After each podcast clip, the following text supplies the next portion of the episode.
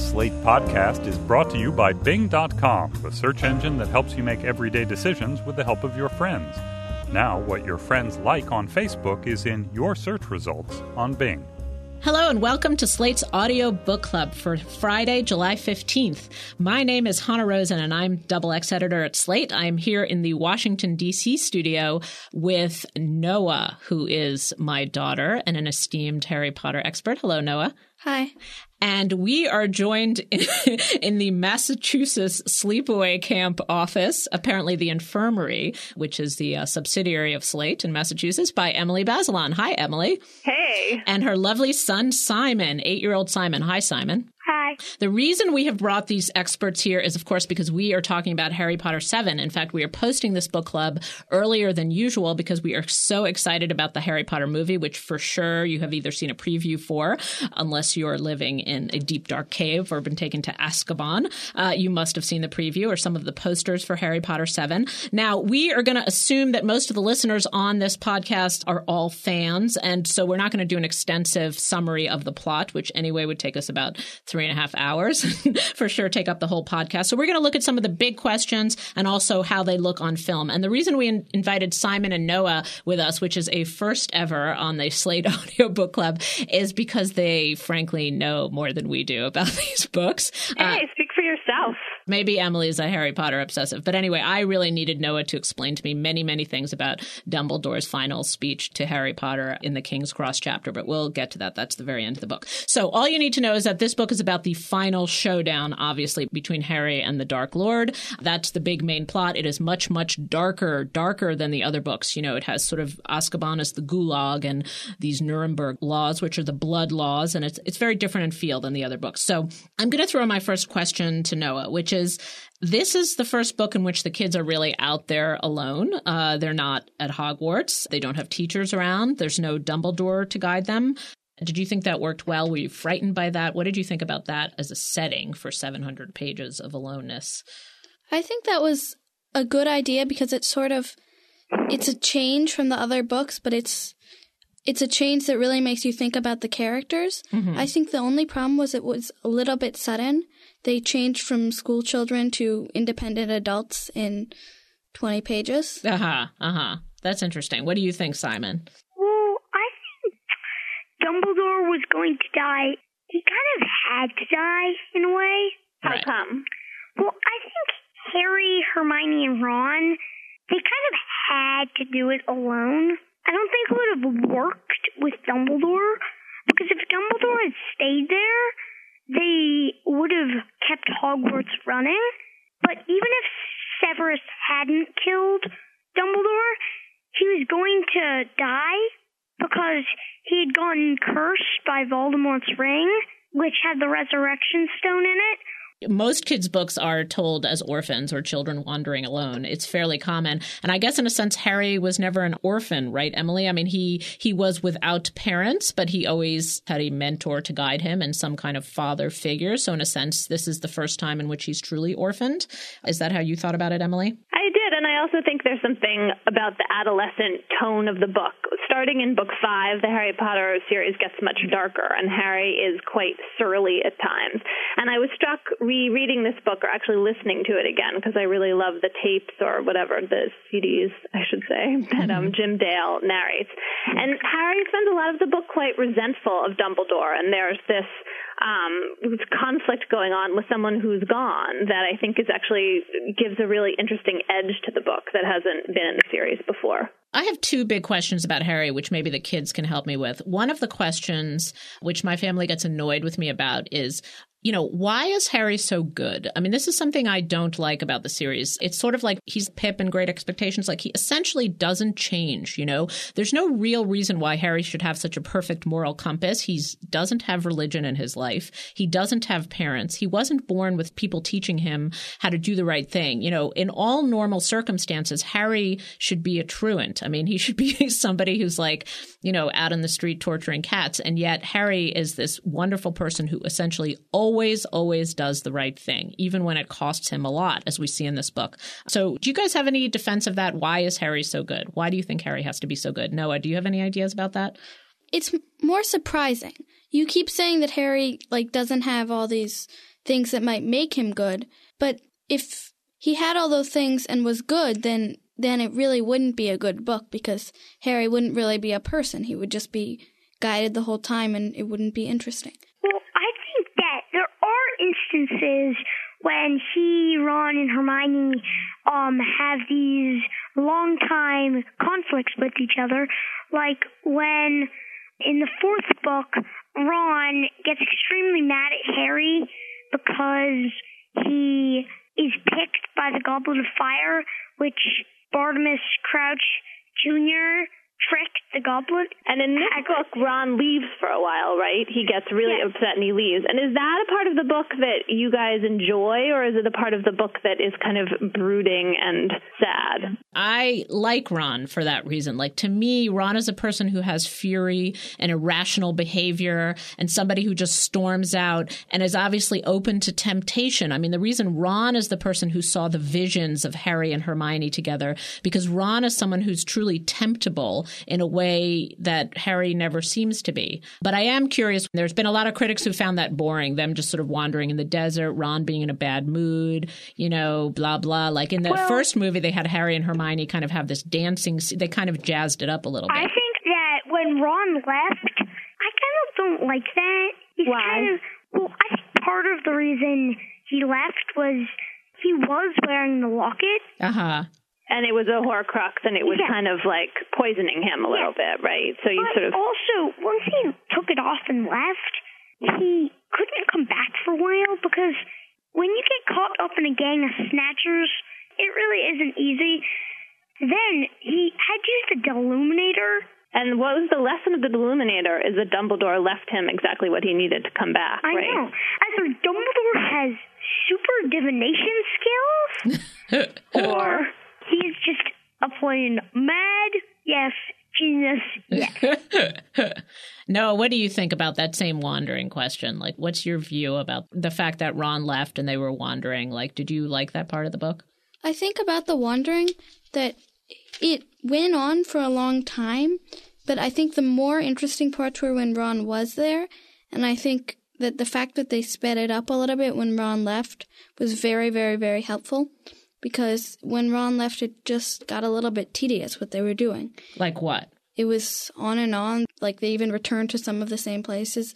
They look everywhere. They don't find anything, and they're very sad. But when Ron's there, there's more conflict and right. emotions. One thing about this book is the drawn-out quality of it makes it actually feel more real, because tedium is actually a part of what you go through on a long quest like this. So perhaps there's some purpose to it, although I also think that the editor stopped editing J K Rowling as she became wildly popular. Yeah, I had two feelings about it. One is I thought that the long spaces allowed it to become truly bleak. In other words, you were really allowed to feel the hopelessness, you know, because there is a way in which you're pretty certain they are going to find the Horcruxes. It's just the Harry Potter books are ultimately pretty hopeful, no matter how dark they get. So, so she really drew you into their sense of despair and hopelessness. It was like, we've got nothing. We've got got no clues. We don't know where to go. We're stuck here. Ron has left us. I mean, you really got to feel that pretty powerfully. On the other hand, I did feel like, okay, here's my magical checklist. You know, like, I don't even remember all the things that they did. I just knew they had this sort of giant magical checklist that they had to go through. And it was like, check one, check two, check three, Godric's Hollow, Gravestone, Deathly Hallows, Resur- you know, it just kind of all got mixed in together with me on their, in my head, uh, jumbled together on that very long journal. Now, here's the question that maybe one of you two or one of you three can answer. What was the Beetle the Bard about? I never could figure that out for myself. Well, Beetle the Bard was a storyteller. In fact, there's actually a book of his stories that somebody published, and they learned mostly about the Deathly Hallows with Xenophilius. Xenophilius? Xenophilius. I've been calling everybody Xenophilius this week when I pick I up the phone. Xenophilius, but I didn't really care. Anyway, so when they were at his house, when he was going to give them to the Dark Lord, he read them the story of the three brothers. Mm-hmm. And that raises up another question for me, which is, how did Dumbledore defeat Grindelwald? Grindelwald was the rightful owner of the Elder Wand. And the entire point of the Elder Wand, the entire reason it was made, it's because it's undefeatable. Grindelwald was the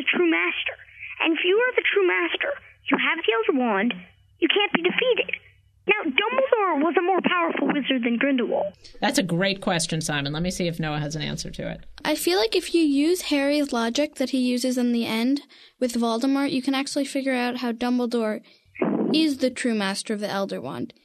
Because, what do you mean by that? Can you explain that a little bit? What um, logic are you referring to? Because Harry disarmed Draco Malfoy. I think the more strong idea I have is that really the Deathly Hallows were a fraud. They were horrible and didn't exist, and, well, they existed, but they weren't what they were told to be. And the Elder Wand wasn't the best thing you could have. Harry showed it by throwing it away. And it causes conflict, and it's not real. Dumbledore was a better wizard. Grindelwald was a horrible, mean guy, and Dumbledore got the Elder Wand because the Elder Wand wasn't what it's supposed to be. One thing I actually really like about your idea, Noah, is that there are lots of objects in Harry Potter. It happens in the first book with the, what is he looking into, that mirror, the Sorcerer's Stone, right, where there's a magical object that is supposed to be good but actually can kind of backfire on you. That's the part of Dumbledore's speech, even though I was complaining about it initially in King's Cross, that's very helpful because, you know, it's not ultimately about power. Otherwise, Voldemort would have won. That when they keep saying the wand chooses the owner, the wand chooses the owner, at some level you have to be worthy of being chosen. And so if you are inherently unworthy, like Grindelwald was, it's not going to work out for you. Like, it's going to be an unstable ownership and it's going to fall apart the same way it was an unstable ownership when Dumbledore had it and it fell apart, that it has to land in the right hands, which is my only, this is the only explanation that makes me feel better about the fact that Harry is so purely good. Because any any kind of hint of evil or temptation towards power makes you unable to possess and solve the problem. This is what happened to even Dumbledore, who we've thought of as good. I think that is a good explanation. Also, I think the Hollows really were what they were supposed to be. I like the idea that the you had to be worthy of the Elder Wand, mm-hmm. but Prevail, he wasn't totally worthy, but then Prevail created it, so... Right, they were the right. original yeah. storytellers. And the Resurrection Stone, it worked. It half worked, in fact. Actually, the Hollows, two of the Hollows didn't really actually work. The Resurrection Stone, it brought people back, but... Not all the way. Yeah, they were behind a veil. Right. You couldn't really speak to them. They, like, flickered. Well, I'm going to ask you a question about the Deathly Hallows in one second, but Noah, you had something that you wanted to interrupt with for a minute. Um, I want to say that about the Harry being eternally good, you need a little bit of background information on Harry for the seventh book. It's a pretty independent book, but in the last books, Harry is not totally good. In the fifth book, he throws a temper tantrum. And is really, really horrible to Dumbledore and completely irrational. And also, he knows that Voldemort has set a trap for him. He falls for it. He's been tempted by things. He's been horrible in the books. Mm-hmm. It's just the seventh book he happens to be better because he knows that the whole world is on him. Also, isn't Harry's ultimate quandary that he has to put the people he loves at risk for himself? That's how the seventh book opens, when they're doing this amazing transport of Harry that everybody else has to be caught up in, and it happens again toward the end of the book. And that's a real dilemma for him. Right. He has to effectively act like his mother. I mean, that's a little rough one for me because it's a little bit like the lesson of the giving tree, you know, this idea mm. that the ultimate honor is a self-sacrifice of that extreme kind. I, I don't know if any of you guys know the book, The Giving Tree, but you know, it's a pretty horrifying book, actually. It's a Shel Silverstein book. And ultimately, you know, this is a book about how the tree sheds and gives and gives everything of itself, its entire life, which is what Harry Potter's mother did, and which is ultimately what Harry is asked to do in the end. And that is the thing that brings you victory. That's the only form of goodness. I it's agree. basically the story of Jesus Christ. And it's and rough. And, yeah, and Aslan and Narnia. I mean, that that's a rough message, I feel, for a kid. It's a high bar. Problem I think that happened with J K Rowling. I think her books were amazing, but I think eventually in the Battle of Hogwarts, she kind of killed too many people. Like, that's a good I, point. She killed Colin Creevy. She killed Fred. That is what I'm really mad about. She killed Lupin. She killed Tonks. She killed Dobby. Another thing I'm mad about. She killed Mad Eye. What did Hedwig do? What did Hedwig do? That should be the title of this podcast. What did Hedwig do? Noah, who were you mad about that she killed? I was mad that she killed both Lupin and Tonks because Lupin had just started to be a really great character in the story, in the chapter The Bribe, where he comes to try to convince Harry, Ron, Hermione that he can go with them. He becomes such an interesting character. And then before we can hear anything more about him, he's killed off along with his wife. And Teddy Lupin does not have to be an orphan. It does nothing for the story. It reproduces the story of Harry, right? Yeah. So we're going to take a break for a moment to thank our sponsor. Our sponsor for this week's book club is Bing, the new search engine. I've been using Bing a lot, so I'm really happy to have Bing as our sponsor. It's actually perfect for this book club. Bing has an entertainment tab on its search engine where you can look up all sorts of things like movies. I looked up the movie tab and it actually takes you directly to the movie theaters in Washington, D C, and it has links to reviews and it shows you on the right sort of which newspapers have written about the movie. It's exactly designed for an event such as the Harry Potter seven movie. So you can look up a lot of great stuff on Bing. The most exciting thing about Bing, which makes it different from other search engines, is its social search feature. So you can see what your Facebook friends like and don't like. It shows up right on your homepage. And so you can see which movies they're seeing after you see the Harry Potter movie, if you should choose to see another movie. And it shows up right with the rest of your search results. So you get it all there on one page. You get movie times, you get reviews, you get your friends' opinions, and it's all on the homepage. So it's pretty great and really perfect for summer entertainment. So thank you to Bing for sponsoring us. And now let's go back to our podcast. So there are two modes of rule following in this book. First, there's Creature. Do you guys remember Creature pretty well, how he essentially followed the rules no matter what? Like, there's a great scene where Harry Potter is yelling at Creature and saying, like, Voldemort tried to kill you, and you still gave this information to Voldemort. You were still loyal to him. And Hermione keeps explaining to him, look, Harry, that's how the elves work. They're ultimately loyal. They follow the rules and they're loyal. They do it no matter what, right? With the exception being Dobby. And then there's Harry and his his friends. What is the name of the group they form that's against the dark arts in the school? D A, Dumbledore's Army. Dumbledore's Army, thank you, D A. It was D A originally supposed to be Defense Against the Dark Arts, but Ginny said, I like D A, but I think it should be Dumbledore's Army. So we'll call it Dumbledore's Army. So essentially, they break all the rules. Now, what do you guys think of that? I mean, you have essentially, you know, are taught by your moms who are sitting here that you should follow rules and your teachers that you should follow rules. And being good in your life probably means following the rules. If you don't follow the rules in school, you get in big trouble. So what do you think about the fact that the only way to achieve victory in this book is to break all the rules? Noah, you look like you have something to say.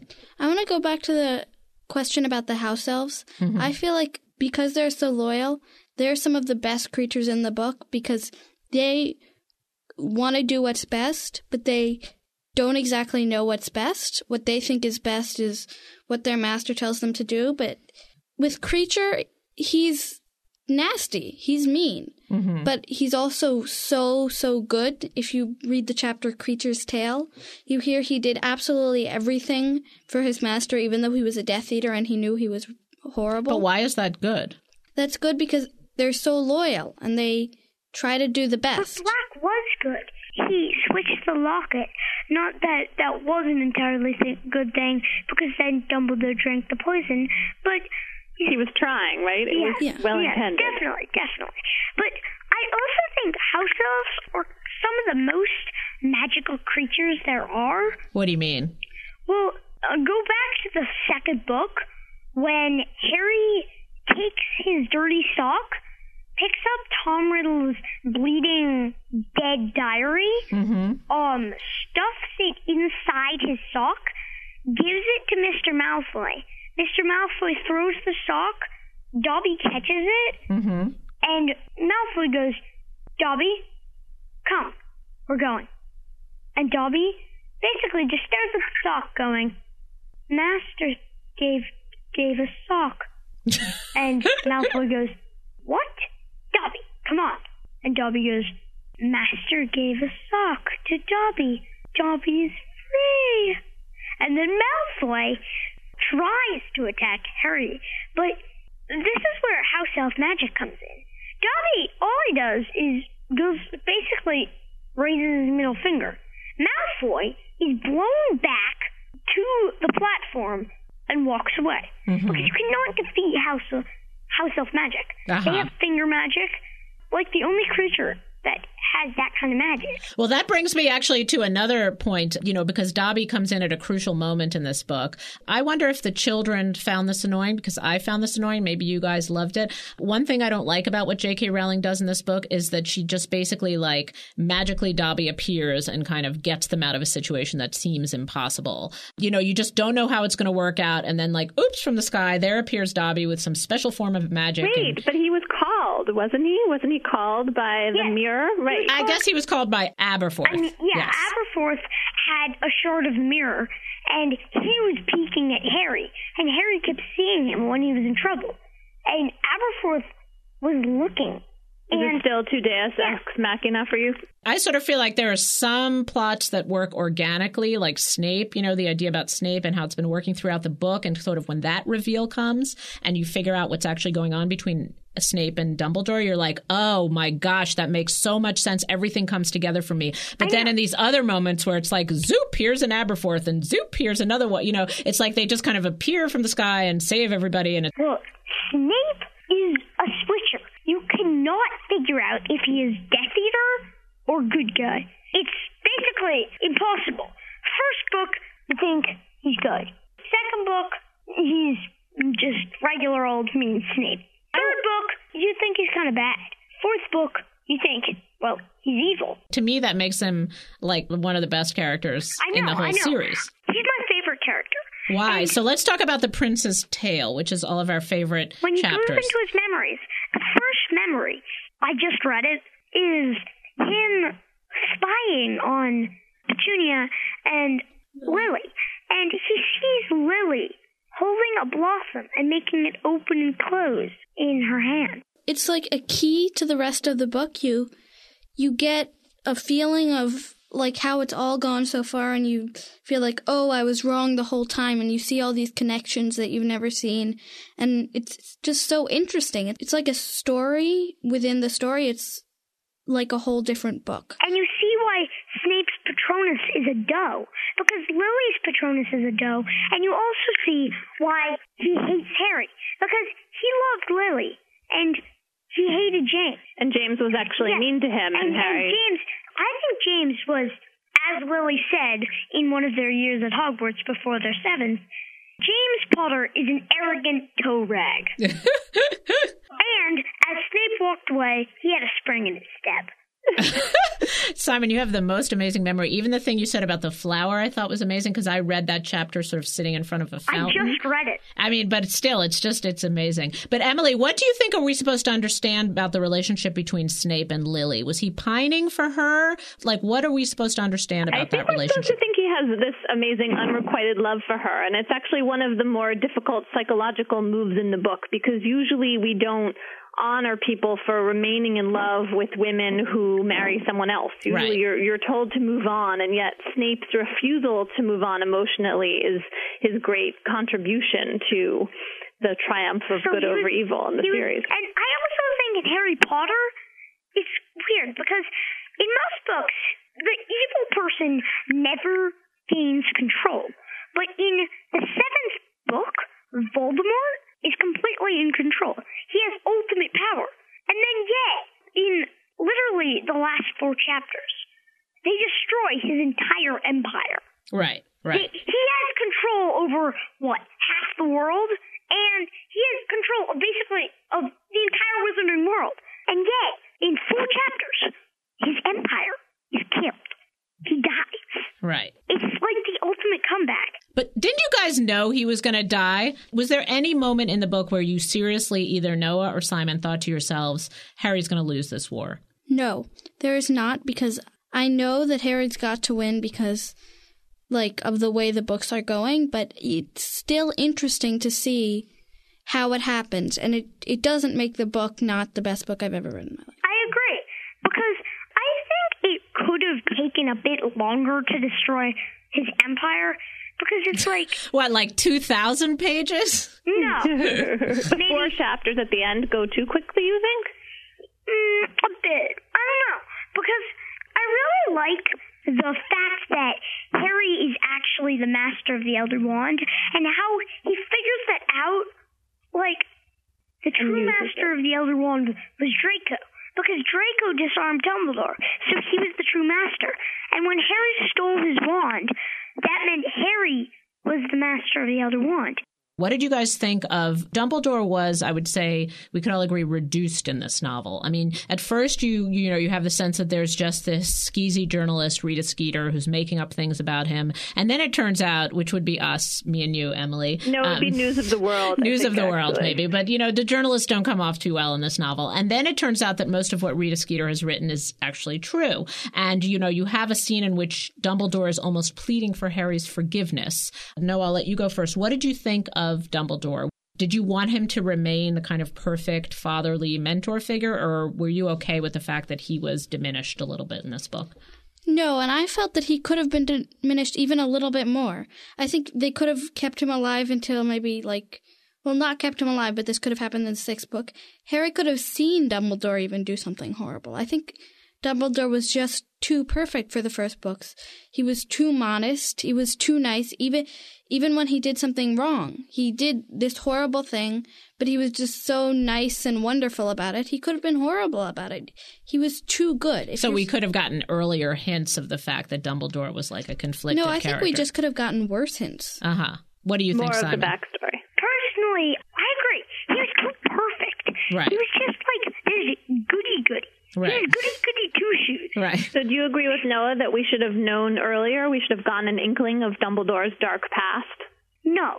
I think it's actually good that he only figures it out in the second-to-last chapter.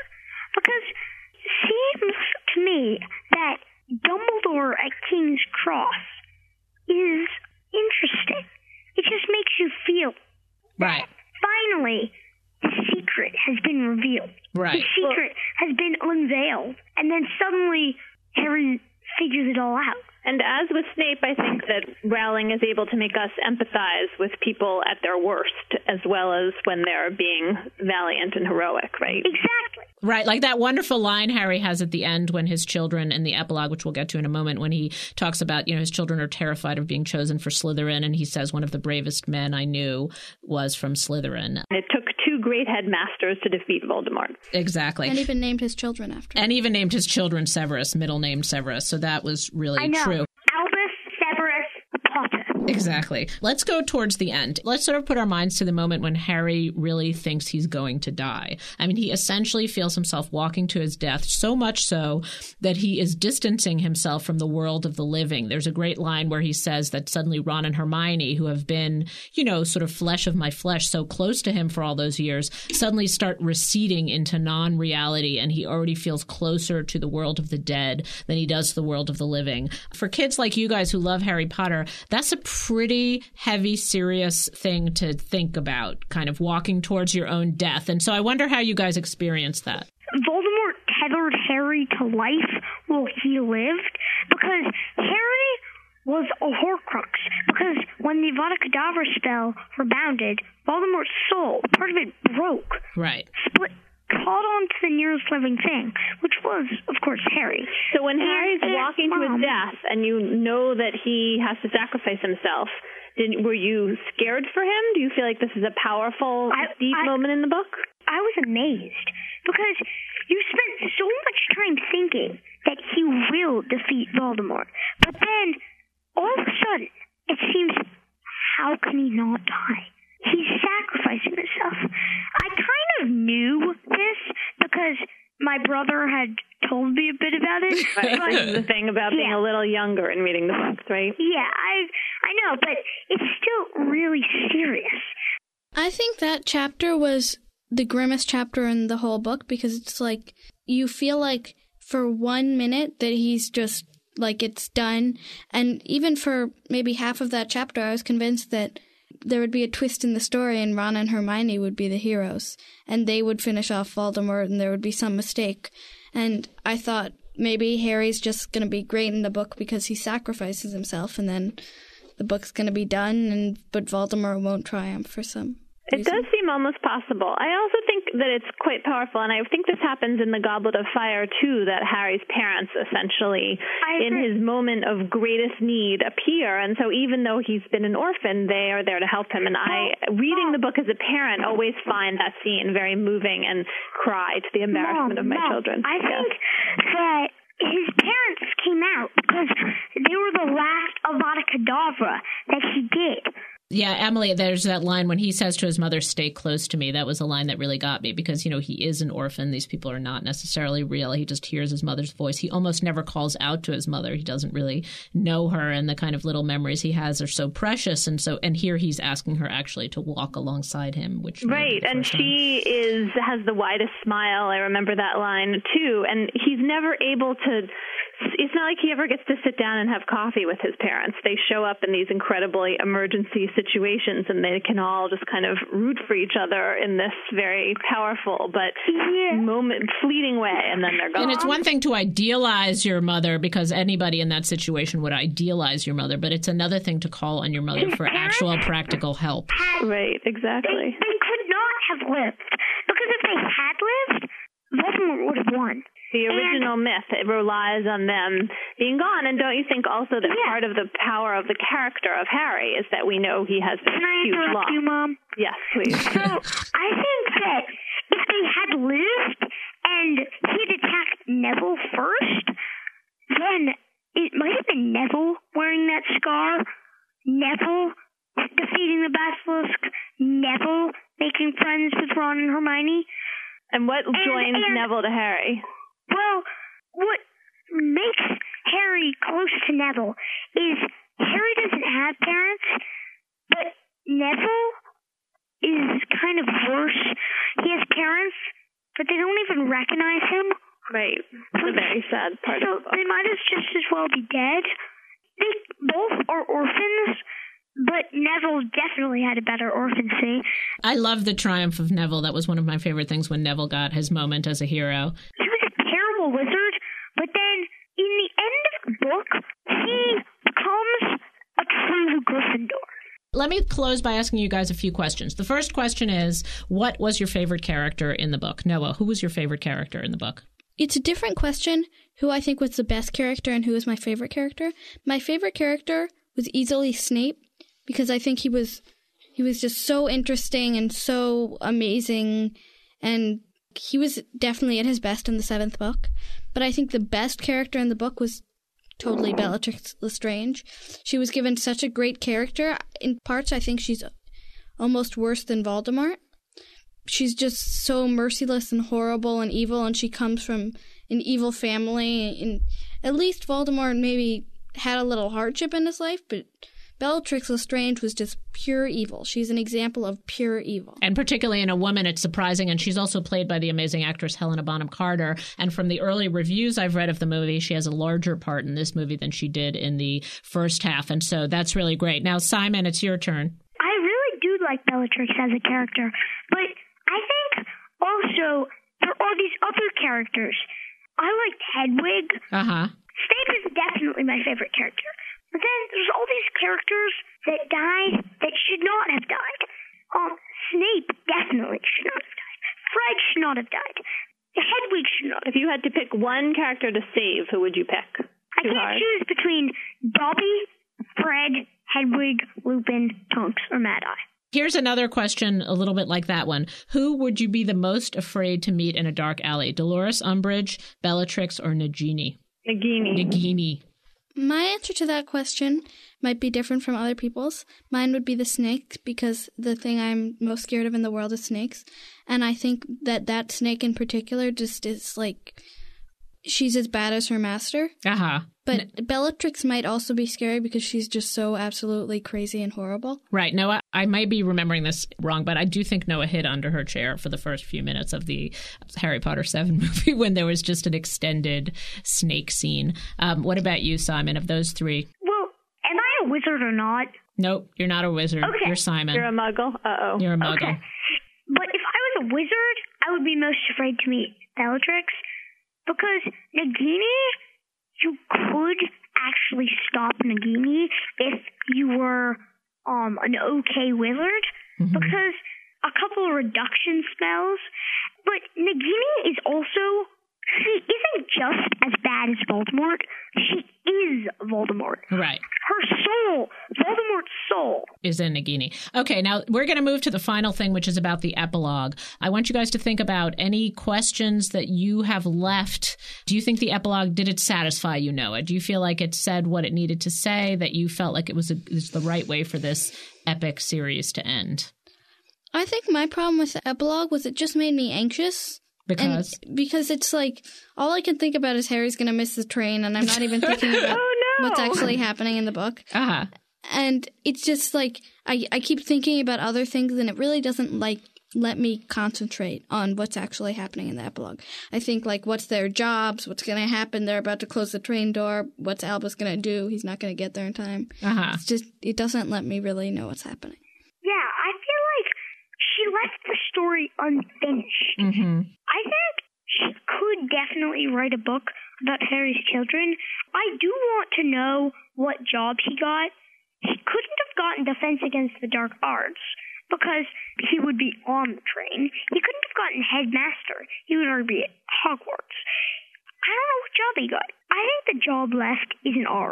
That's interesting. I just assumed Harry was working at the post office or something, that he had chosen for himself the most ordinary life. The reason I loved the epilogue and it was satisfying for me is because we had had seven hundred and some pages almost entirely devoid of humor. I mean, they were small jokes, but one of the things that I love about J K Rowling is, like many of the great British writers, she is an heir to Dickens. She's extremely funny. She creates these great sort of parodies of societal characters who we recognize, you know, headmistresses at British boarding schools, you know, uh, store owners, ridiculous parents, you know, straight out of Roald Dahl, and lots of British writers who we love. And we really did not even get a little breathing space space of that in this book. And then suddenly at the end, you know, from the time that they start making up that funny chant about Voldy going moldy, you get your old J K Rowling back, you know, and it's only for about fifteen pages, but you still get your old J K Rowling yeah, back for a little bit. This is how it goes.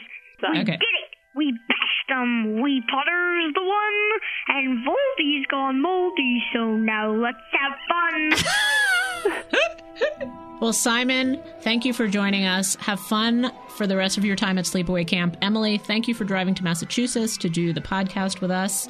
Noah, thank you for coming from your camp to do the podcast with me. And thank you to Abdullah Rufus for engineering this podcast.